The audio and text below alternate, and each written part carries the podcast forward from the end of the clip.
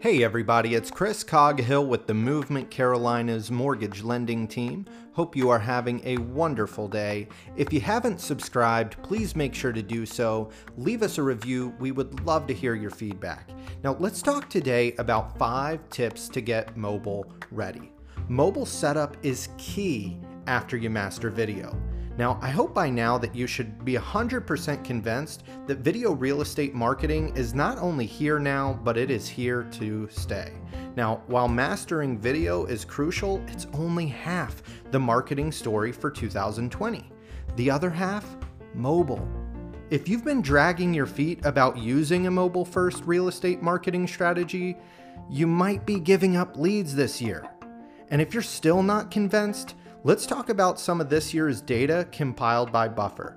Facebook, 94% of its monthly active users are on mobile. Twitter, 82%. LinkedIn, 60% of its unique visitors access LinkedIn via a mobile device.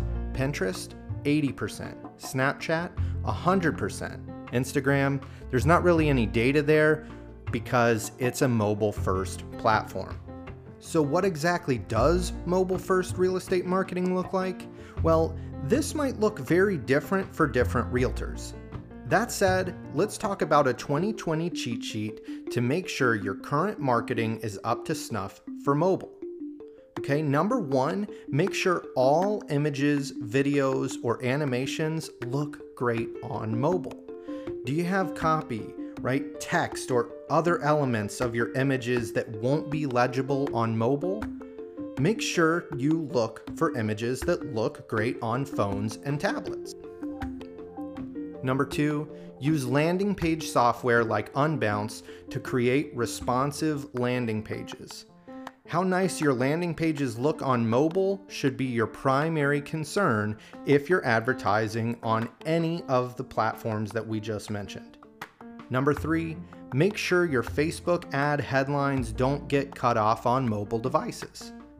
While your lengthy headline might make sense on desktop, it could be getting cut off on mobile. Before you publish your ads, make sure your titles work on mobile and desktop. In most cases, this is going to involve putting in a shorter title. Number 4, make sure to use large call now buttons on your mobile site and landing pages. Even if your site and landing pages are mobile responsive, you still need to make it easy for people to call you.